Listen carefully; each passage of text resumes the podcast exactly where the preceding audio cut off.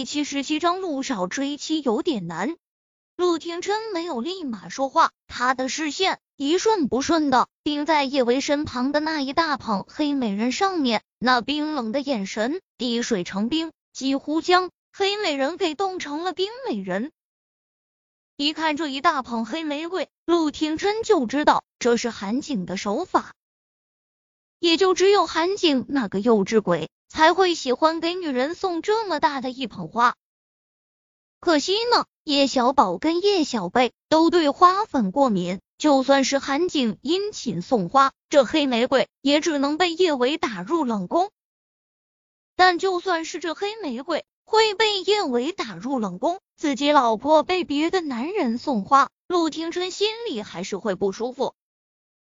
他缓缓的从那一大捧玫瑰上面收回视线，顾大，除了花，女人还喜欢什么啊？顾言怎么都没有想到，向来不可一世的陆廷琛会向他问这种问题，不由得一愣。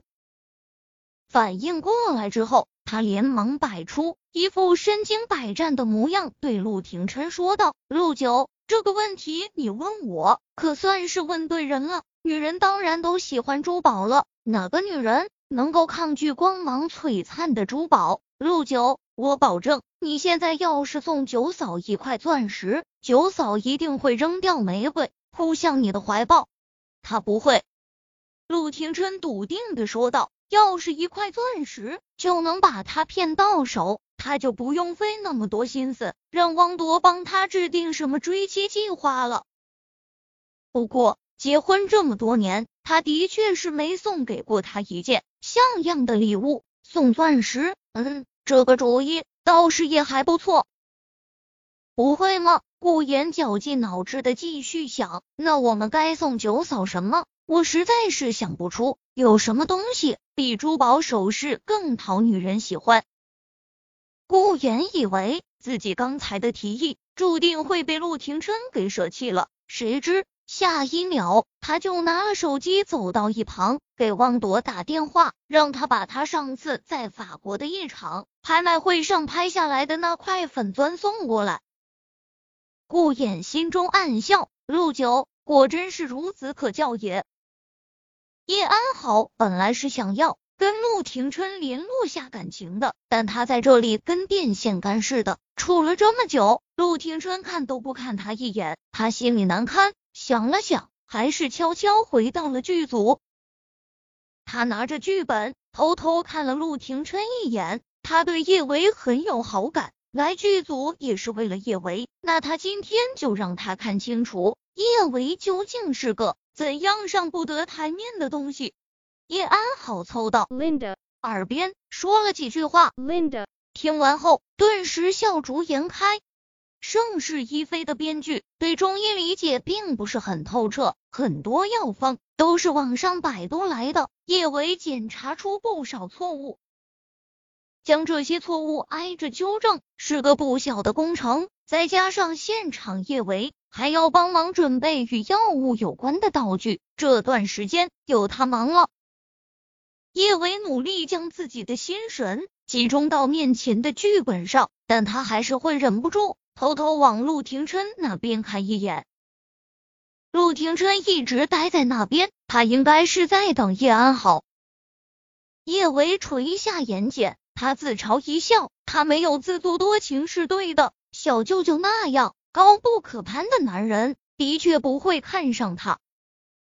剧组众人都以为陆廷琛也就是过来看看叶安好拍戏的情况，看完之后就离开了。出乎所有人意料的是，陆廷琛在剧组外面一待就待了大半天。剧组众人看向叶安好的眸光更加的恭敬羡慕。以前不少人还觉得，就算是叶安好和陆廷琛传了绯闻，叶安好也未必能够嫁进陆家这样的豪门。现在看来，陆廷琛对叶安好这么上心，他成为陆夫人也不过就是早一天或者晚一天的事。附近他们几个剧组的高层都想要趁机跟陆廷琛说几句话，但是陆廷琛气场太强大，一副生人勿近的疏冷模样，他们还真没勇气过去跟他交流感情。下午快收工的时候，叶维去剧组休息间拿了包和大衣，就打算回家陪梁小芝。谁知他刚提起自己的包，杨雪就止不住的惊呼出声：“我们剧组有小偷！”听到杨雪的声音，大家的视线都齐齐的看了过去。对一个剧组来说，有小偷还真不是一件小事，尤其是他们这种古装大制作剧组。剧组里面有很多价值不菲的道具，要是剧组中有手脚不干净的人，剧组很容易蒙受不必要的损失。所以现在的剧组。对小偷都是深恶痛绝的。剧组中发现小偷，开除是轻的，大多数都会选择报警。小雪，怎么回事？你怎么会忽然说我们剧组有小偷？郑怡和杨雪关系不错，她一脸关切的看着杨雪问道：“是啊，小雪，我们剧组这段时间一直相处挺和谐的，怎么会有小偷呢？”Linda 看了叶维一眼。随即对着杨雪说道：“孙晴晴还是很客观公正的。”他凉凉的扫了杨雪一眼，眸中带着明显的不认同。杨雪没有证据，话可不能乱说。我很喜欢我们剧组现在的氛围，我不希望因为谁的几句话影响我们剧组的和气。孙姐，我没有乱说，我们剧组是真的有小偷。杨雪一脸的委屈，我的戒指不见了，这可是江少送给我的，五百多万呢。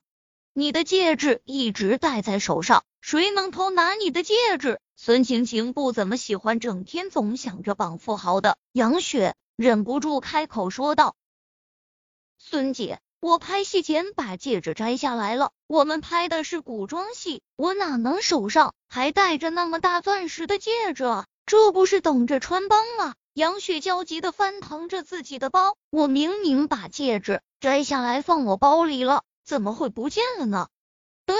今天早晨我也看到小雪把戒指放她包里了呢。按理说这戒指又没长腿，不可能莫名其妙就不见了啊！郑怡无比笃定的说道：“我们剧组一定有小偷，孙姐，你一定要为小雪做主，找出那个可恶的小偷，孙姐。”你就帮帮我吗？我的钻戒可是 mystery 的限量款，要是真的找不回来了，我会心疼死的。杨雪拉住孙晴晴的胳膊撒娇：“孙姐，帮帮我吗？”Linda 很贴心的提建议：“孙姐，我们这休息室就这么多人，只要检查下大家的包，肯定能找出小偷。”叶唯一排脸，又对上了 Linda 不怀好意的视线。忽然之间，他觉得自己的包像极了一个烫手山芋。他有一种很强烈的预感，杨雪的钻戒一定在他包里。